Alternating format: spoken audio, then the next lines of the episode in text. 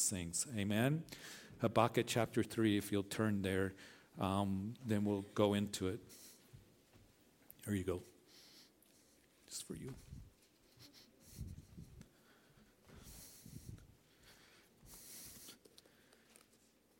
Old Testament book, Habakkuk. So you have Amos, Obadiah, Micah, Jonah, Micah, Nahum, Habakkuk. Third chapter. We'll begin at verse 1. Father, we do come to this place. I thank you that you got us here safely. Help us to, to turn our ringers off our phones, be established in our seats we look forward to how you're going to speak to us now. Lord, to remember that when we wrestle with things that we see going on around us, that we are to be watching, to bring us to a place of worshiping. So touch our hearts with this, um, this chapter once again. This little prophetic book that gets ignored so much, um, but Lord, so powerful. So teach us. Minister to us, strengthen us through your word. In Jesus' name, amen. So, the final chapter of this uh, book is in stark contrast to chapters 1 and 2.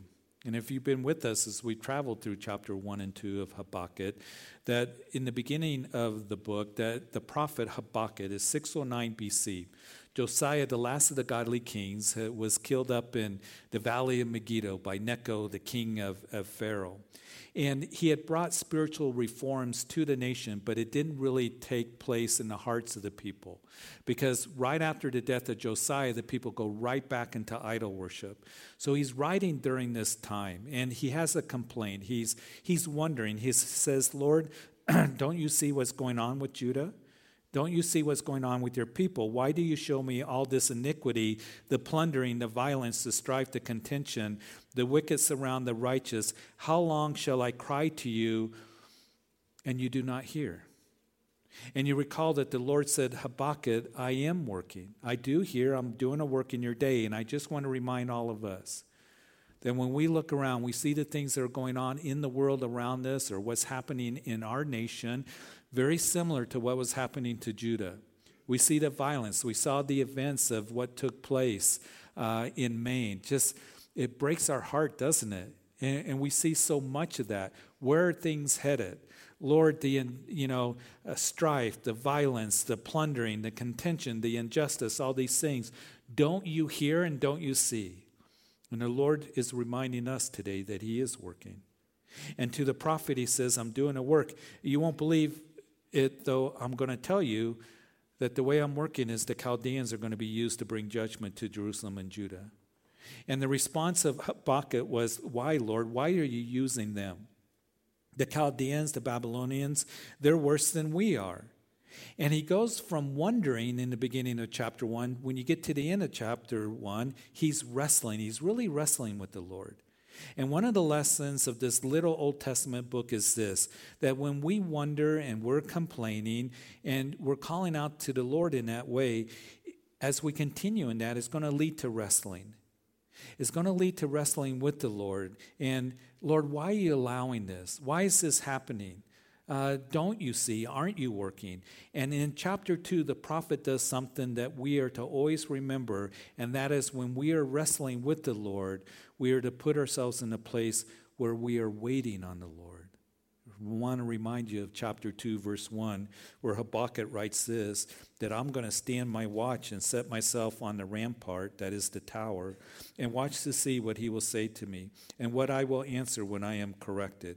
Oftentimes, when we're wondering and when we're complaining and wrestling with things, we, we can lean on our own understanding, even though we don't have it. And, and, we think, I've got to fix this. I've got to come up with a plan. I've got to come up with my own philosophy to try to understand this, rather than I'm going to get into that place of quiet and I'm going to seek you, Lord, and I'm going to seek the truth of your word. And I desire to hear from you. And it doesn't mean that as we go to Him, we can't give Him our desires or supplications. Lord, this is what's on my heart.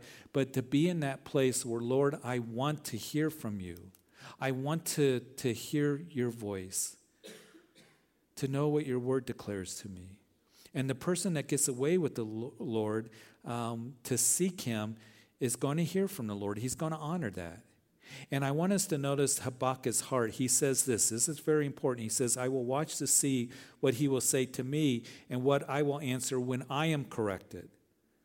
I will see what the Lord will say to me, not what he might say to me or what I hope he says to me, or this is what I'm thinking he should say to me.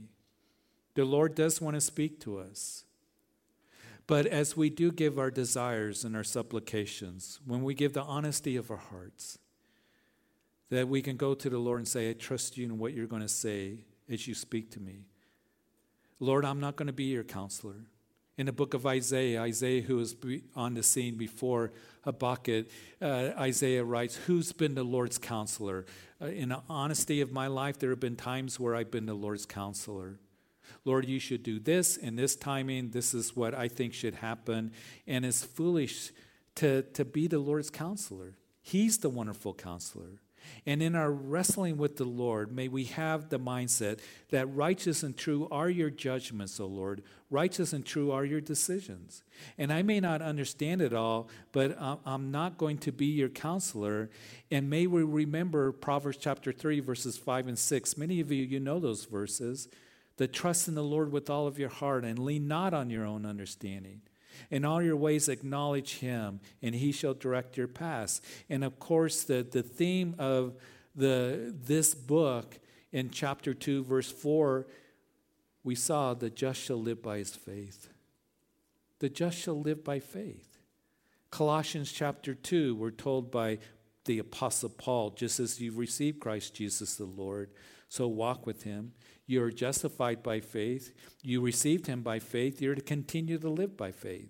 And now, as we move into chapter 3, the prophet goes from, from wrestling to chapter 2, watching and waiting. And now, chapter 3, we see him worshiping. We do read that a prayer of Habakkuk in verse 1 so this is a prayer. It's more like a song uh, uh, because the book ends with to the chief musician with the string instruments. So Habakkuk was probably a Levitical member of the temple choir. So chapter three, as I said, is more of a song or a psalm, uh, a prayer. As we continue reading in verse two, "O Lord, I have heard your speech and was afraid." O Lord, receive your work in the midst of the years. In the midst of the years, make it known. In wrath, remember mercy. The prayer of the prophet was to do a work, a revival. Revive your work not revive my work, but Lord, your work that you want to do in me and then through me. Lord, revive a work in our nation. We know that that is something that we should be praying about. I think it's a good reminder to pray for that as we look around and see the things that are going on.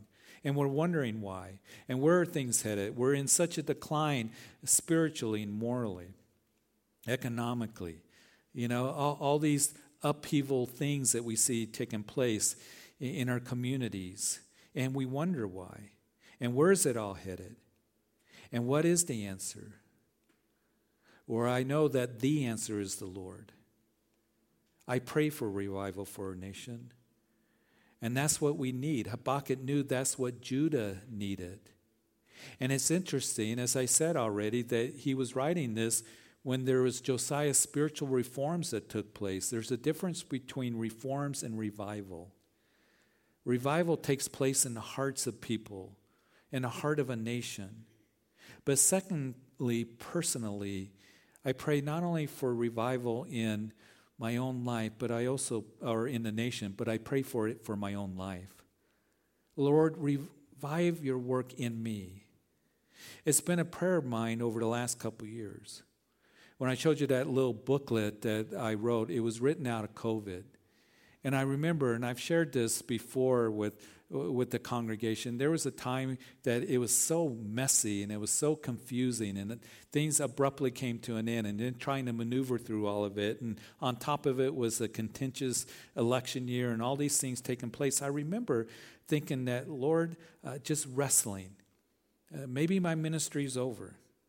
Uh, I've done this a long time. I've been in ministry for nearly 30 years. Maybe it's time for me to just ride off in the sunset and let somebody else do this. But the Lord lately, over the last couple years, as I've just gone in and saw him, said, Lord, help me, speak to me. He's revived my heart lately. He has set people into my life to remind me that God is doing a wonderful work, to keep fighting the good fight. And that's what I want to do with you. In the day in which we're in, listen, don't quit. Don't quit seeking the Lord and desiring to please the Lord with your life. And being the father, the mother that He's called you to be, the husband, the wife, the, the man or woman of God, to be used of Him, to be a witness and a light to others that are linked to you in your life. Keep fighting the good fight, the good fight of the Spirit, and be a light to others. And allow Lord to just guide you as you seek Him. That Lord, revive me, restore unto me the joy of my salvation, Lord. Because I am here for such a time as this. And Lord, thirdly, what my prayer is for revival, not only for our nation, for me personally, but I pray for this, and I ask that you would pray for this revival for this church. You see, I think the danger of Calvary Chapel Greeley is this that I've been here for, it's going to be 28 years in January. Many of you have been here for many, many years. What a tremendous blessing. But I hope that we don't become just routine and comfortable but Lord, we pray for an outpouring of your Holy Spirit to see God working more and, and mightily. And in these last days, He wants to use us. Let's not get routine, let's not just get comfortable. And that can happen in our lives personally and in this place corporately. Many of us saw the Jesus Revolution, that movie, and the Jesus movement that took place in, in the 60s and in the 70s. And I remember hearing stories when I would go to pastors' conferences uh, over 30 years ago, hearing from Pastor Chuck. That, that movie was just a small part of what took place in the Jesus movement. And we don't walk away from that hearing about that saying, well, that was nice, that was glorious. No, God wants to work today. He wants to, to bring revival to our nation and save our nation. For our young people to be saved, always remember this there is hope for our young people, for all people, to give them the gospel, to give them the hope of, uh, that is in us, to be able to, to give them truth, and, and people need to hear it. And notice here in he prays in verse 2 remember mercy. We need God's mercy in our nation. We need God's mercy in our lives. We don't deserve His mercy, but we've, uh, you know, gotten so far away from Him as a nation. But I pray in wrath, remember uh, mercy, is what He writes. And then in verse 3, we continue reading, God came from Teman, the Holy One from Mount Paran, Selah. Selah is found in the Psalms. You see it there. It's a pause uh, to stop and consider this. His glory covered the heavens, and the earth was full of his praise. His brightness was like the light he had raised flashing from his hand, and there his power was hidden. Before him went pestilence, and fever followed at his feet. So Habakkuk given a vision of God in his glory. I've read some commentators that suggest it's a picture of Jesus coming in great power and glory. And I can't wait. I can't wait till when he comes back and he sets everything right. Isaiah says at that time that righteousness will cover the earth as waters cover the sea. So it could be speaking of Jesus when he comes in great power and glory, or some suggest that it's speaking of God, his presence, his, his powerful presence at Mount Sinai. The mountain shook and it was on fire, and, and um, he spoke from the mountain, and the people uh, would fall on their faces, and the glory of God, and the pillar of fire, and the pillar of, of um, you know, a cloud by day, leading the children of Israel as they moved and wandered through Midian, through Teman, and on their way to the promised land. And in my own journey, in my own life, I can look back and be thankful how God has worked in my life. He has guided me and provided for me. And I also look ahead on how He's going to work. Listen, always be thankful for what God has done for you what He has done for you in the past in saving you and giving you a new heart. And I know that all of us probably have been through seasons of difficulties and hardship, but He has saved you. You and I are the most blessed people in the whole world because we have the Lord and we have a future that is so glorious and wonderful. Here, we know that Habakkuk on the scene, coming after all those prophets telling the nation that they need to repent and turn to the Lord. That how the Lord, remember, He brought you into the promised land, He gave you this land, He blessed you. And we need to remember the blessing of the Lord, how He's brought us out of Egypt, out of the world into His marvelous light. And know that God, He's not done with this. And He wants to continue leading us and guiding us and working through us. And as we continue in verse 6, he stood and measured the earth. He looked and startled the nations, and the everlasting mountains were scattered. Their perpetual hills bowed, and his ways are everlasting. I saw the tents of Cushan in, in affliction, and the curtains of the land of Midian trembled. God will pour out his judgment on those nations that reject him. He stood, verse 6, and measured the earth, or it might read that he weighed the earth. Remember in chapter 5 of the book of Daniel? that Belshazzar, the pagan god of Babylon, he, he's there, he's toasting to the gods of, of Babylon, gold, silver, and wood, and, and mocking God because they were using the holy vessels that came from Jerusalem to drink their wine, to have this drunken party, to, to toast to the false gods. And all of a sudden, handwriting on the wall behind uh, Belshazzar and Belshazzar saw it and he was frightened. He called for his wise men, he called for his magicians, he called for the soothsayers, the wise men of Babylon, come and interpret this handwriting, and they could not do it. Listen, there's going to be a lot of voices out there. There are a lot of voices out there. They're telling you and me, this is what's going to happen, this is what's coming down the pipe. You and I, they have no idea. Bunch of talking heads and you and I have the truth. We know the handwriting on the wall where everything is headed. That's what we're going to go over in the next eight weeks. But as we consider it, and as Daniel chapter 5, part of the message was Belshazzar, you've been weighed in the balances and you've been found wanting. In other words, you're a lightweight. And your life's going to come to an end tonight, which ended up happening. But as we bring it home closer to us, that it was David that he was one, the sweet psalmist of Israel, that would present his heart to the Lord. Lord, search me and try me. And as we do the same thing, Lord, if there's anything that, Lord, is found in my heart as you measure it, you know, people will come along and, and they'll you know, make comments about you and I. And you ever felt like somebody, maybe at work or another family member or friend, they're kind of sizing you up?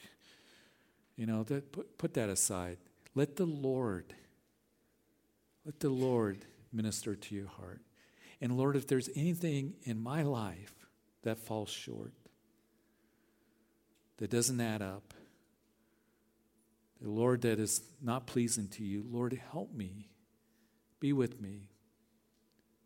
Lord, help me to get rid of that sin, that carnality. Lord, help me as you measure me to be able to continue to move forward in the things of the Lord, to move forward in blessing and growing in the Lord. So here he, he is talking about the Lord measures, he, he knows everything. Verse 8, we continue, O Lord, were you displeased with the rivers? Was your anger against the rivers? Was your wrath against the sea? that you rode on your horses, your chariots of salvation. Your bow was made quite ready. Oaths were sworn over your arrows, Selah. You divided the earth with rivers. The mountains saw you and trembled. The overflowing of the water passed by. The deep uttered its voice and lifted its hands on high. The sun and moon, verse 11, stood in their habitation. At the light of your arrows they went, and the shining of your glittering spear. You marched through the land in indignation. Eh, you trampled the nations in anger. You went forth for the salvation of your people. For salvation with your anointed, you struck the head from the house of the wicked by laying bare from foundation to neck, Selah.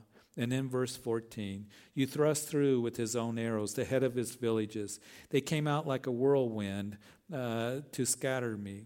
Their rejoicing was like feasting on the poor in secret. You walk through the sea with your horses, through the heap of great waters.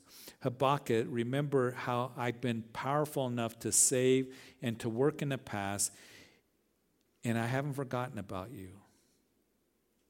But I do have a wonderful future. And that should give us assurance and peace and confidence in the present. And it will bring revival to our hearts and to our lives.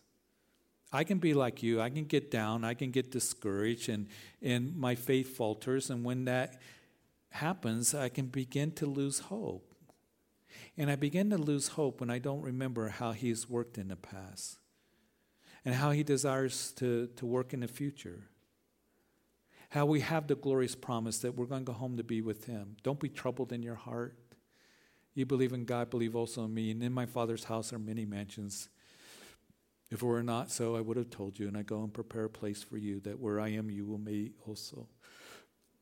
That was a comforting word given to the disciples before Jesus went to the cross, and it should comfort us that we're going to rule and reign with him. We're going to be together for all eternity. I, I hope you're blessed. I know that I am to be here on Sunday mornings, to, to be with my church family. But the day is going to come when we're all together for all eternity. And I can't wait for that. I can not only trust in Him, but also I know I can rest in Him and what He's doing.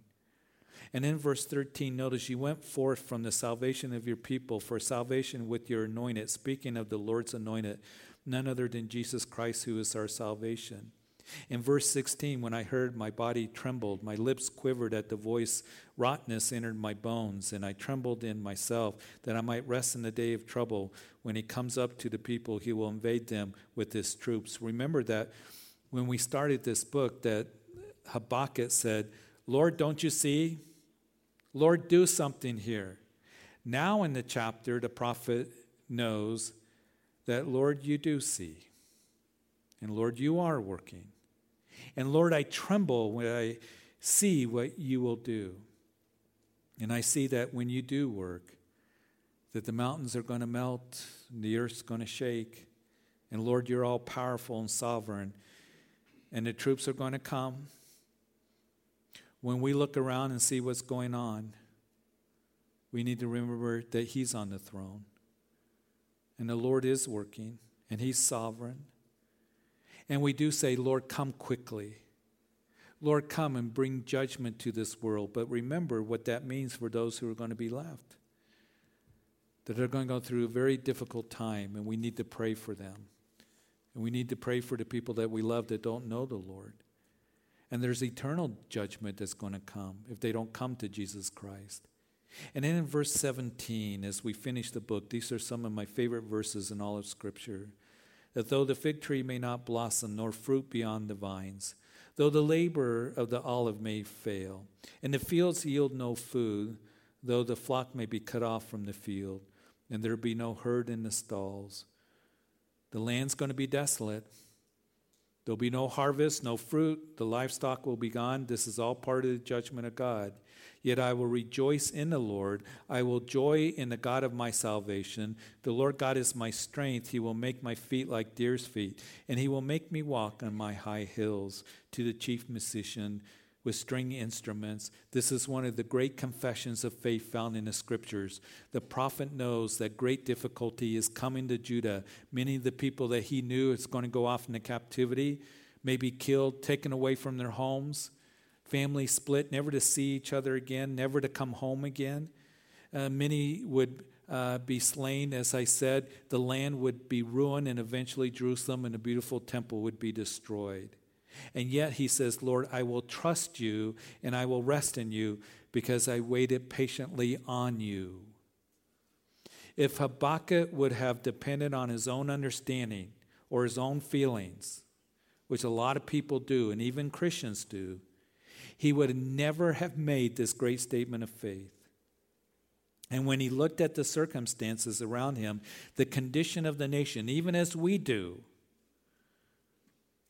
and as he is seeing how God is going to deal with Judah using the Chaldeans, he's discouraged.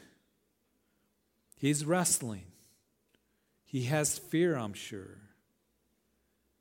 Something happens with us when we see all that's going on and how serious it is. It can be overwhelming. But when Habakkuk waited on the Lord and looked to the Lord, he would go from wrestling, listen, this is where we need to go. He goes to worshiping. And the Lord, as we look around and see the upheaval that has taken place, the uncertainty that has taken place, that as we wait on Him and go to Him and trust in Him, He wants to bring us to the place of worshiping Him. Exodus 14, you know the story. Children of Israel had left Egypt. Here they are, they're backed up against the Red Sea, two mountain ranges on both sides. The Egyptians begin to pursue them with all their chariots. And as I read part of it from, from Exodus chapter 14, I'll read it to you. But again, you're familiar with this account that when Pharaoh drew near, that we're told the children of Israel lifted their eyes, and behold, the Egyptians marched after them. So they were very afraid, and the children of Israel cried out to the Lord. And then Moses said to the people, Do not be afraid, stand still and see the salvation of the Lord, which he will accomplish for you today. For the Egyptians who you see today, you'll see again no more forever. And the Lord will fight for you, and you shall hold your peace. They lifted their eyes. They saw the chariots. They, they saw the dust of cloud. They, they knew that they were trapped. And they began to cry out to Moses, saying, Moses, you brought us out here to die. And Moses says, You lift up your eyes. See the salvation of the Lord. You cry out to him. So the question this morning is the world, Egypt, and Pharaoh about ready to run you over? And the Lord says, Stand still and see the salvation of of the Lord. Because in those times, we can feel like, Lord, there's no hope. Lord, what's going to happen? We begin to magnify the problem, not the Lord. We focus on the chariots coming at us and not Him. And we need to lift their eyes higher and set them on the Lord. To walk in faith means we focus on the greatness and the glory of God. So he waited on the Lord, which would lead to him rejoicing in the Lord, even though the Chaldeans were going to come through plundering them, the land, taking people off into captivity. He would not sing about that, but he could rejoice in the Lord and sing unto the Lord. It's like Paul when he was in prison, in the prison epistles we went through earlier Philippians, Colossians, in the book of Philippians, he says, I don't know what's going to happen to me. I'm chained to this Roman guard. I may be executed. And, and the uncertainty that Paul was in, but he says, Rejoice in the Lord. Always again, I say rejoice. Not so much rejoicing in the circumstances, but he's rejoicing in the Lord. And even though Habakkuk's lips were trembling and his legs were shaking, he burst into song and he worshiped his Lord. And that's what you and I are to do. So notice here, mark it that he rested in the Lord, verse 16. He rejoiced in the Lord, verse 17. And then he would rely on the Lord, verse 19. And he would be strengthened, his feet like deer's feet, and to walk on high hills. He was in the valley, chapter 1. He's in the tower, chapter 2. Now he's on the mountaintop, chapter 3. God doesn't always change the circumstances, but he, the Lord desires to strengthen us to meet the circumstances. Sometimes you hear those of the faith movement say, You're going through a problem, you're going through sickness, this difficulty because you don't have enough faith. You got to have enough faith. You know, it's your fault because you don't have the faith. Listen, faith doesn't keep us from difficulties and trials. Jesus said, You will have tribulation. But be of good cheer, I've overcome the world. But faith gets us through the difficulties and the trials as we put our faith in Him.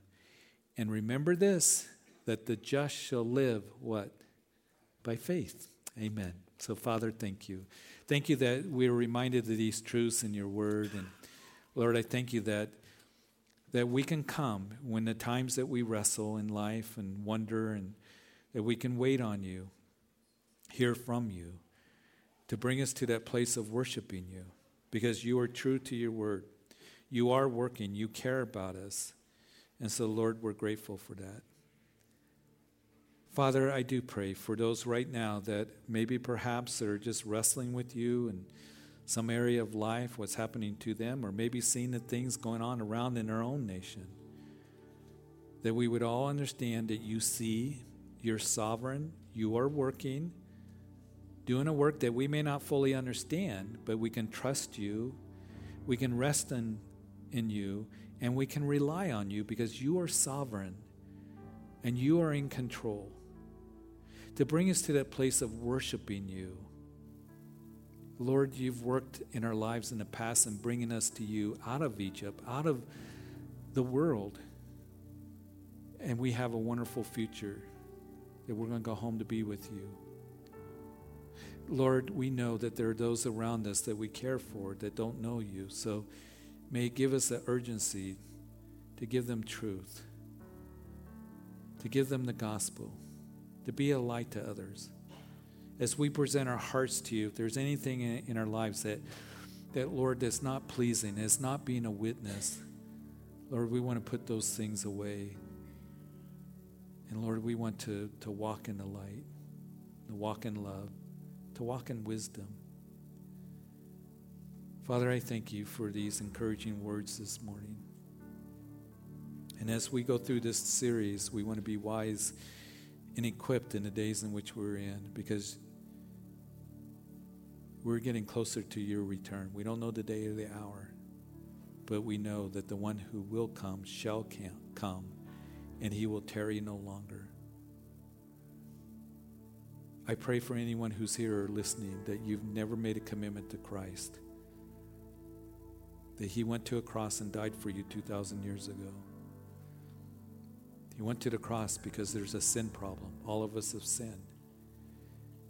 And he made atonement for your sin and he cried out, It is finished. He did the work. He was put into a tomb and he rose again after three days. He's alive, sitting at the right hand of the Father. He is truly Lord, the Son of God, who died for you, and he is your salvation, the anointed one, the Christ. Will you come to him? Today is the day of salvation. No more excuses. The invitation from the Lord is you come. Come to me, all of you. Whoever calls on the name of the Lord shall be saved. To turn away from the direction you're going. That's what the word repent means. Repent and turn to Christ and give your heart to Him and cry out to Him. You can pray, Jesus, I come and I ask you forgive me of my sins. I am a sinner and I ask that, Lord, that you forgive me. I believe you rose again and I ask sincerely you be my Lord and Savior.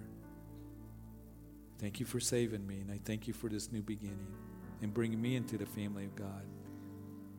Help me to grow just as I've received you, to continue with you in faith, growing in your word and in your love. In Jesus' name, amen.